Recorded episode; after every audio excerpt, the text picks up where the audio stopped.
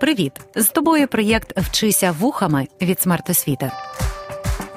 Вчитись можна не лише за столом чи партою, можна в потязі, автобусі, під час прогулянки чи лежачи у ліжку. Просто слухай і вчися. Привіт! Мене звати Антоніна Макаревич. Я історикиня, вчителька історії та громадянської освіти. Поговоримо про глобальні ризики сьогодення, війну Росії проти України як виклик світовому порядку та демократичним цінностям.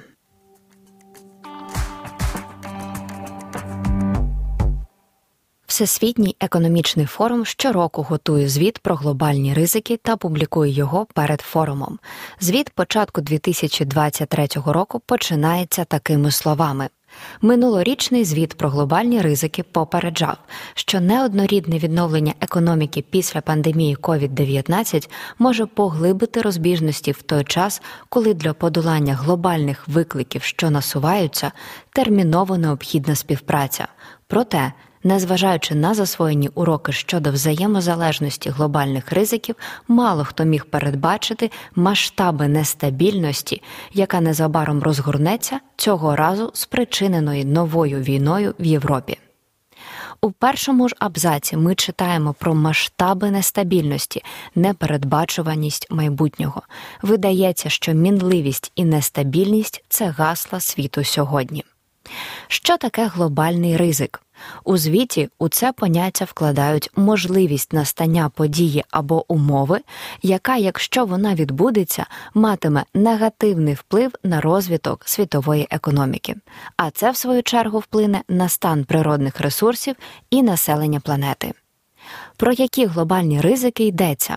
У першу десятку увійшли криза вартості життя стихійні лиха та екстремальні погодні явища, геоекономічне протистояння, нездатність пом'якшити наслідки зміни клімату, руйнація соціальної згуртованості та поляризація суспільства, масштабні екологічні інциденти, провал адаптації до зміни клімату. Широке розповсюдження кіберзлочинності, криза природних ресурсів, масштабна вимушена міграція. На думку експертів, у десятирічній перспективі ризик здорожчання вартості життя знизиться, а найбільшою загрозою стане провал спроб пом'якшити зміну клімату. Експерти додають, що зусилля пом'якшити наслідки зміни клімату та адаптації до них спрямовані на ризикований компроміс в той час, як природа руйнується. Окрім того, в опитуванні 2022 року щодо сприйняття глобальних ризиків 4 з 5 респондентів очікують на постійну нестабільність впродовж наступних двох років. У звіті також говориться про геополітичну роздробленість, яка підвищить ризик виникнення міждержавних конфліктів. Великою мірою на зростання ризиків і появу нових криз впливає російсько-українська війна. У звіті йдеться, що війна в Україні перетворила продовольство та енергію на зброю, внаслідок чого інфляція злетіла до небачених за останні десятиліття рівнів, глобалізувавши кризу вартості життя та розпаливши соціальні заворушення. Продовольча, паливна та цінова кризи посилюють вразливість суспільства та підривають майбутню стійкість. Міжнародний валютний фонд підхоплює цю думку і додає, що роздроблений світ швидше за все буде біднішим. Це нас повертає до ризику здорожчання життя, який зараз посідає перше місце у списку. Наприклад, влітку 2022-го Росія заблокувала одеські порти, щоб Україна не змогла експортувати зерно. Проте нам вдалося відновити постачання. Завдяки цьому низка африканських країн не зазнала голоду, а Європа гуманітарної катастрофи. Восени взимку того ж року Росія прицільно знищувала об'єкти енергетичної інфраструктури України. Це спричинило здорожчання електроенергії в Європі, тим паче, що в них ціни на комунальні послуги в рази відрізняються від наших. Нерівність посилюватимуть технології, а ризики кібербезпеки залишатимуться постійним предметом занепокоєння. Згадаймо тут про дивні повідомлення, які часом приходять нам, пересічним користувачам гаджетів, на пошту чи у месенджери. Я пригадую, як незадовго до широкомасштабного вторгнення мені зателефонувала знайома і попередила, що в її компанії всі готуються до ймовірної кібератаки на всю Україну. Зокрема, у грудні 2023 року здійснили масштабну атаку на Київстар. Тоді мільйони користувачів залишилися на кілька днів без зв'язку. Розслідування щодо причетності Росії досі триває. Також погіршуються оцінки численних соціальних ризиків, таких як серйозне погіршення психічного здоров'я, руйнування або відсутність державної інфраструктури та послуг, хронічні захворювання та погіршення стану здоров'я загалом. Тож мінливість у багатьох сферах зростає паралельно те, як ризики розвиватимуться наступні два роки, матиме наслідки впродовж наступного десятиліття. Все ж є експерти, які оптимістично оцінюють перспективи світу.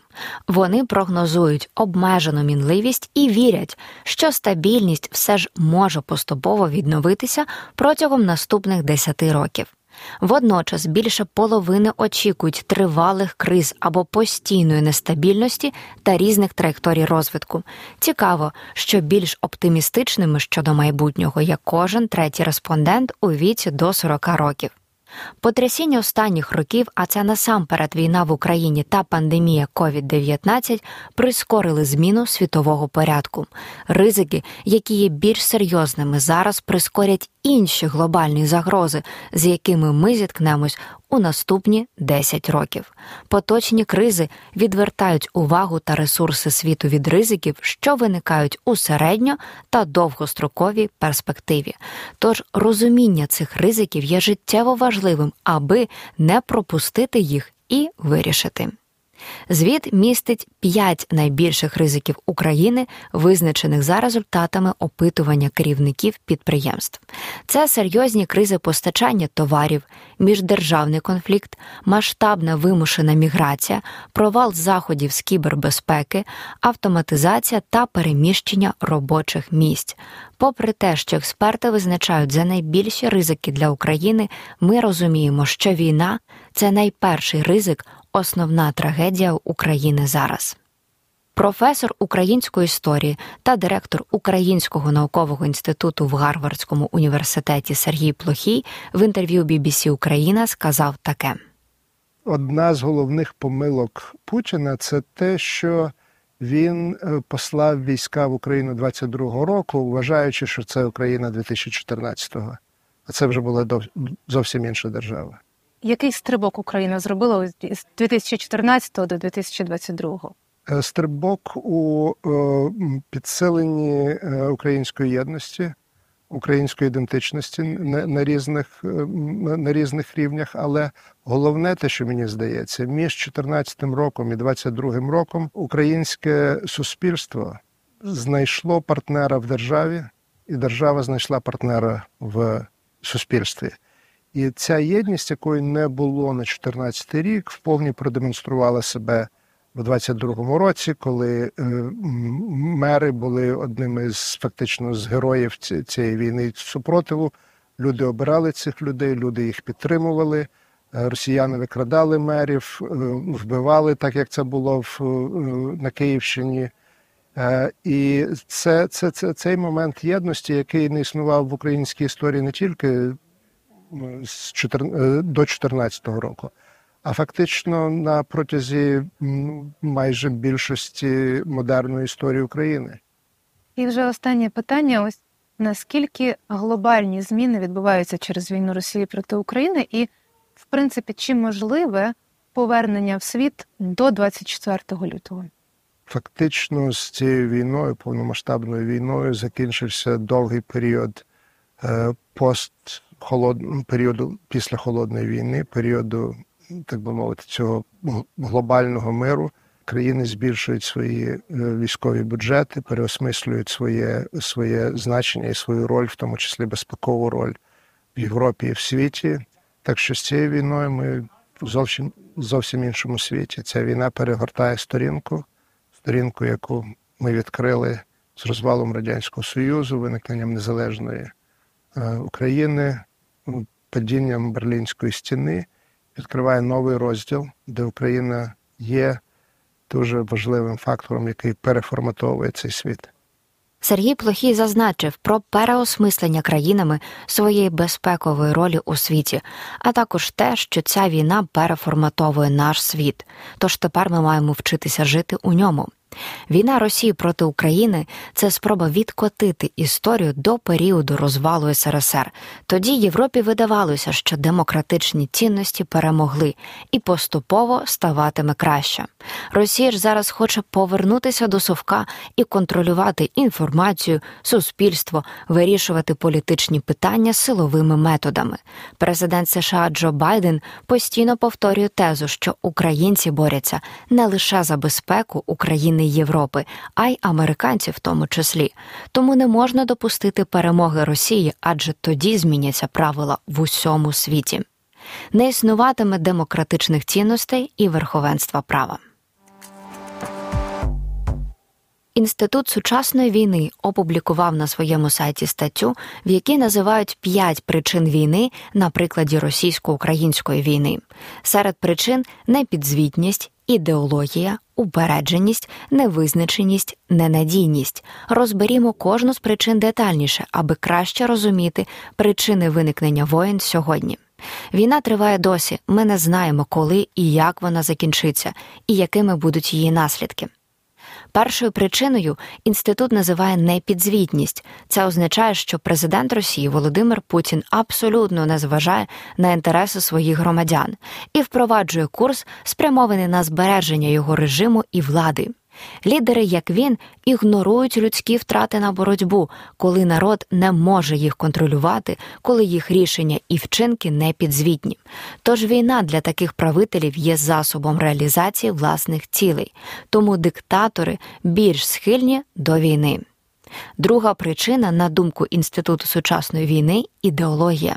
Тут мається на увазі та ідеологія, яку поширює Путін, його націоналістична одержимість. Це надважливо для нього. Тож які б втрати і ризики він не ніс, Путін готовий заплатити найвищу ціну в гонитві за збереження цієї ідеології. Проте і суспільства мають ідеологічні стимули. Зокрема, українці відмовилися прийняти суттєві обмеження своєї незалежності та суверенітету, попри те, що на перший погляд могло здаватися відносною військовою слабкістю, як і визвольні рухи в історії, українці проявили готовність взяти на себе руйнування і ризики боротьби частково заради власних ідеологічних цінностей. Третя причина це упередженість. Існує думка, що Путіну не розказують реальний стан речей, ізолюють від правди. Це приклад інституційної упередженості, системи, яка не бажає повідомляти своєму лідеру погані новини. Лідери, яким належить вища державна влада, особливо схильні до цієї проблеми. Лідери також можуть бути психологічно упередженими, адже люди дивовижним чином чіпляються за помилкові переконання. Це дає надмірну самовпевненість, заганяє у ситуацію, коли лідер недооцінює руйнівні наслідки війни і переоцінює свої шанси на перемогу. Хибні уявлення, коли одна сторона демонізує та недооцінює свого опонента, можуть привести до війни. Четверта причина невизначеність. Перед тим як розпочати війну, політики не усвідомлюють ані сили, ані рішучості свого ворога захищатися.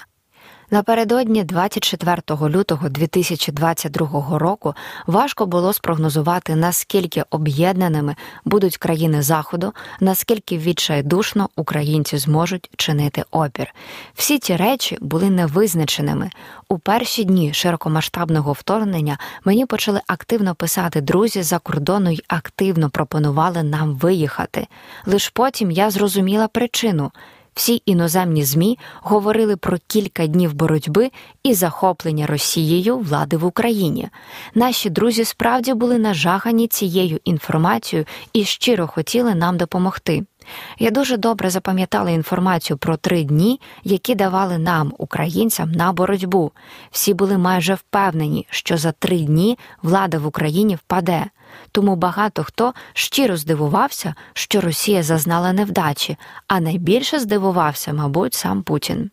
Але невизначеність означає не лише те, що ціна війни є невизначеною, а вторгнення азартною грою. Існують справжні стратегічні перешкоди для отримання достовірної інформації. Ви не можете довіряти демонстраціям рішучості вашого ворога, тому що у нього є причини блефувати, сподіваючись отримати кращу угоду без бою. Ще одна причина ненадійність.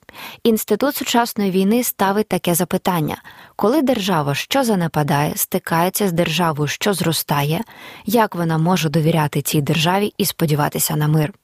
Держава, що занепадає, обирає перші розпочати війну, попри великі втрати, щоб закріпити свою поточну перевагу. Очевидно, що у 2022 році Росія вичерпала свої важелі впливу на Україну. Україна ставала все більш демократичною і наближалася до Європи. А для Путіна це неприпустимо мати по сусідству державу, яка переслідує демократичні цінності, а також має потенціал вступити до міжнародних альянсів. Тож такі тенденції могли стати для Путіна і його режиму аргументом зараз або ніколи для війни. Поміркуй, чи згоден згодна ти зі причинами війни, які назвав Інститут сучасної війни. А яка твоя власна думка? Які причини російсько-української війни ти назвав чи назвала б? Прогнозувати хід розвитку подій зараз надзвичайно складно. Мені видається, що єдине, в чому ми можемо бути впевнені, це у мінливості, нестабільності та непередбачуваності. Проте цей світ існує давно. Світ бачив різне і гірше, і краще. І те, чого жодна людина в світі не може уникнути чи скасувати, це те, що ми стоїмо ногами на плечах наших предків, тож можемо звертатися до їх досвіду виживання у часи воєн, революцій, катаклізмів, аби знаходити у їхніх історіях мотивацію до стійкості, боротьби та перемоги. Сьогодні ми з тобою говорили про глобальні ризики світу у короткостроковій і довгостроковій перспективі. Маємо розуміти світ, у якому нам випало жити, аби віднаходити надію і будувати своє краще майбутнє. Дякую за твій час. Обов'язково підпишись на наш інстаграм та розкажи друзям. Це була Антоніна Макаревич. Слава Україні! Проєкт Вчися вухами творить громадська організація Смарт Освіта за підтримки Educo Foundation.